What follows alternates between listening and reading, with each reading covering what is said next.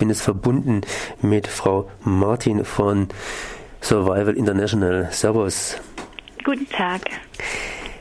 Indigene Völker, unentdeckte oder unkontaktierte Menschen, was habe ich mir denn darunter konkret vorzustellen und inwiefern kämpfen die um ihr Überleben? Ja, wir sprechen eigentlich nicht so gerne von unentdeckten äh, Völkern, da es die so nicht gibt. Also man kann eigentlich nicht davon ausgehen, dass es heute noch Völker gibt, die quasi nicht entdeckt wurden. Ähm, wir sprechen von unkontaktierten Völkern und das sind Völker, die keinen friedlichen Kontakt zur Mehrheitsgesellschaft pflegen. Und ähm, die kämpfen in, insofern um ihr Überleben, als dass sie äh, vielerorts ähm, Bedrohungen ausgesetzt sind. Und zwar versucht man ihnen ihr Land zu rauben und auch die Ressourcen, die darauf vorhanden sind, um zum Beispiel Straßen zu bauen oder auch Dämme, Siedlungen oder Minen. Und ähm, wenn es in diesem Fall zum Kontakt kommt zwischen der Mehrheitsgesellschaft, wie wir immer sagen, und den unkontaktierten Völkern, ist er in der Regel gewaltsam und feindselig. Und das Problem dabei ist, ähm, wenn indigene Völker ihr Land verlieren, zerstört das ähm, ihre ganzen Gesellschaften und macht sie quasi abhängig vom Staat und auch anfällig für Drogen oder Alkoholismus. Ähm, die größte Bedrohung, die wir uns oft gar nicht so vorstellen können, sind allerdings ähm, für uns harmlose Krankheiten, wie zum Beispiel Grippe oder Masern. Gegen die haben nämlich unkontaktiert lebende Menschen keine Abwehrkräfte entwickelt. Das heißt, ähm, wenn sie mit diesen Krankheitserregern in Kontakt kommen, ähm, kann es dazu kommen, dass quasi ihr ganzes Volk ausgelöscht wird. Und solche Menschen gibt es heute immer noch in Brasilien. Nur in Brasilien? Ähm, man sagt, dass die Mehrheit im Amazonasgebiet äh, lebt, vor allem in Brasilien. Ähm, es gibt aber weltweit über 100 unkontaktierte Völker. Ähm, in Brasilien gibt es ungefähr zwischen 60 und 70. Ähm, dann leben noch äh, 15 weitere in Peru und anderen südamerikanischen Ländern. Und auch auf Westpapua gibt es unkontaktierte Völker und auch in den Andamanen im Indischen Ozean. Dort leben zum Beispiel die Sentinelesen und die gelten als das isolierteste Volk überhaupt. Indigene Organisationen, das ist ja praktisch die Überschrift über unser Interview jetzt. Indigene Organisationen lehnen zwangshafte Kontaktaufnahme ab. Das heißt, äh, ja, was früher vielleicht etwas hochnäsig von kolonialistischen Europäern Eingeborene genannt worden ist, nennt sich jetzt indigene und äh, ja, aber trotzdem, die Menschen lehnen die Kontaktaufnahme ab. Das heißt, das sind dann Menschen wiederum, die sehr wohl Kontakt haben zur westlichen Welt. Was ist jetzt los? Was ist jetzt ganz aktuell an diesem Fall, dass indigene Organisationen heute, das heißt jetzt in dieser Zeit, die zwangshafte Kontaktaufnahme ablehnen? Ist da irgendwas im Busche? Mm, ja, also natürlich gibt es Völker, die unkontaktiert leben, indigene Völker, aber es gibt auch ähm, die Mehrheit, die kontaktiert leben. Ähm, diesen Organisationen geht es vielmehr darum, dass ähm, jedes indigene Volk ein Recht darauf hat, ähm, selbst zu bestimmen, wie es leben möchte. In dem Fall, ob es kontaktiert werden möchte oder nicht.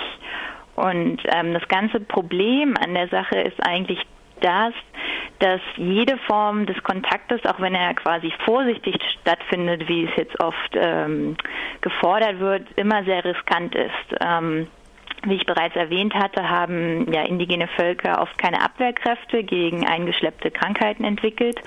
Und ähm, es gibt zum Beispiel den Fall in Peru in den 80er Jahren ähm, wurde dort mehr als 50 Prozent von den ehemals unkontaktierten Nahua ähm, äh, ausgelöscht und zwar als äh, Ölerkundungen auf ihrem Gebiet stattfanden.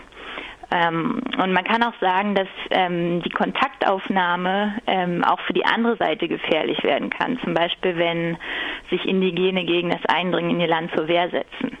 Deswegen ähm, ist eine Politik, die jede Form von zwanghafter Kontaktaufnahme ablehnt, ähm, viel effektiver, um, Völ um indigene Völker zu schützen. Das heißt, genau. es gibt praktisch Indigene, sprich Menschen, die als Urbewohner oder als langfristige ortsansässige Bewohner in bestimmten Gebieten leben. Und die einen, die haben Erfahrungen mit der westlichen Zivilisation und die anderen haben noch keine Erfahrung mit der westlichen Zivilisation. Und diejenigen mit Erfahrung mit der westlichen Zivilisation sagen, halt, passt mal ein bisschen auf und geht mal ein bisschen langsamer vor mit unseren ja, Brüdern und Schwestern, die noch keine Erfahrung haben. Genau, ähm, also es ist auch oft so, dass ähm, unkontaktiert lebende Völker ko durchaus Kontakt haben zu anderen indigenen Völkern, die in dem Fall wiederum unkontaktiert sein können, aber auch, ähm, wie Sie bereits erwähnten, ähm, Kontakt mit der Mehrheitsgesellschaft haben können. Und so sind auch, ähm, man fragt sich ja immer, ähm, woher kommen diese unkontaktierten Völker? Und es ist nämlich auch so, dass ähm, sich unkontaktierte Völker auch in dem Fall ähm, bilden können, wenn sie sich von anderen kontaktierten Völkern abspalten. Zum Beispiel, wenn sie Gewalt erfahren, sei es durch Holzfäller, äh, durch ähm, Bergbau ähm, extraktive in Industrien. Die spalten sich dann wieder ab und ziehen sich zum Beispiel, ähm, wie Sie in der Einleitung ja schon gesagt haben, in den Regenwald zurück, um dort ähm, unkontaktiert zu leben. Regenwald, Regenwald, der wird immer weniger. Es gibt nicht nur Tiere, die eben darunter leiden, dass der Regenwald als ihre Heimat, äh, als ihr Lebensraum praktisch beschnitten wird. Auch die mhm. Menschen, die sich zurückziehen in den Regenwald, die können das nur so lange tun, solange es beispielsweise noch solche Gebiete gibt, die von der Zivilisation nicht überrannt sind. Gibt es da noch genügend Gebiete? Wie läuft es denn jetzt? Äh, der Westen bzw. die Industriegesellschaft hat ja immer die Angewohnheit, alles, was es gibt, zu zivilisieren bzw. zu vereinnahmen? Ja, also für den Regenwald ähm, sieht es natürlich nicht gut aus. Ähm, wie Sie ja gesagt haben, es gibt verschiedene Bedrohungen. Die mit einer der größten ist die sehr hohe Abholzungsrate. Werden ja ganze Fußballfelder innerhalb von Sekunden kahl geschnitten. Und da ist natürlich ähm, diese Form des Lebens von unkontaktierten Völkern auch gewissermaßen eine Möglichkeit, um den Regenwald zu schützen. Denn wenn man die Landrechte indigener Völker und auch unkontaktierter indigener Völker anerkennt, dann wird dieses Gebiet äh, ja geschützt und indigene Völker haben ähm, ihr Gebiet ja oft seit Generationen verwalten sie das nachhaltig, denn sie sind darauf angewiesen. Sie sind, sie hängen davon ab für ihren Lebensunterhalt. Sie jagen dort, sammeln, fischen und sie haben in dem Sinne ja einen sehr starken Anreiz, das Gebiet zu schützen, im Gegensatz zu uns, äh, wo wir oft nur den Ressourcen quasi hinterherrennen. Indigene Organisationen lehnen zwangshaften Kontaktaufnahme ab. Das heißt also, freiwillige Kontaktaufnahme wäre durchaus eine gewisse Möglichkeit. Wie könnte eine freiwillige Kontaktaufnahme aussehen, da ich ja als Bazillenträger auf jeden Fall meinen Schnupfen mit mir rumtrage, wenn auch vielleicht in geringer Dosis, werde selber nicht krank, aber stecke andere Leute mit an. Ja, Sie beschreiben das schon. Ähm jede Kontaktaufnahme, wie ich bereits erwähnt hatte, ist halt sehr risikoreich und es gab zum Beispiel in Brasilien auch in den 90er Jahren ähm, Kontaktmissionen, wo versucht wurde, diese unkontaktierten Völker quasi behutsam an die äh, Mehrheitsgesellschaft heranzuführen.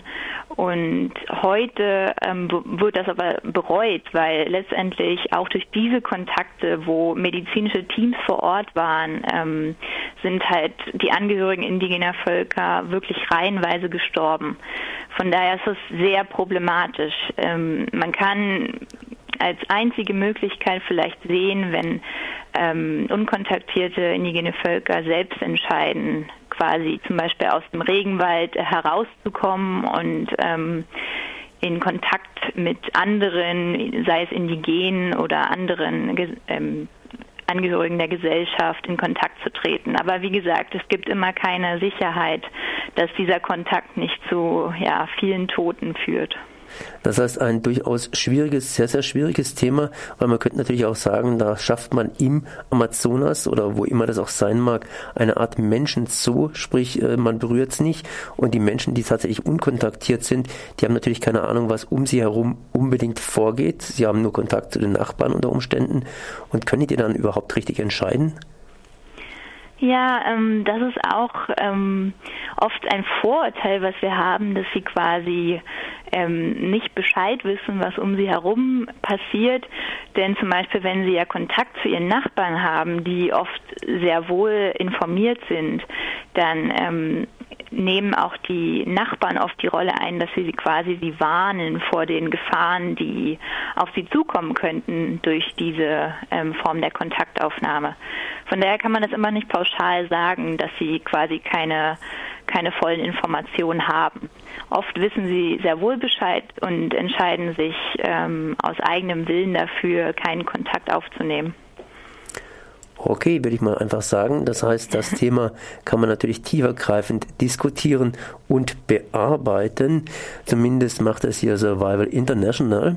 Und wer näheren Kontakt haben möchte zu Survival International, der hat natürlich dazu die Webseite zur Verfügung, Survival International zusammengeschrieben.org.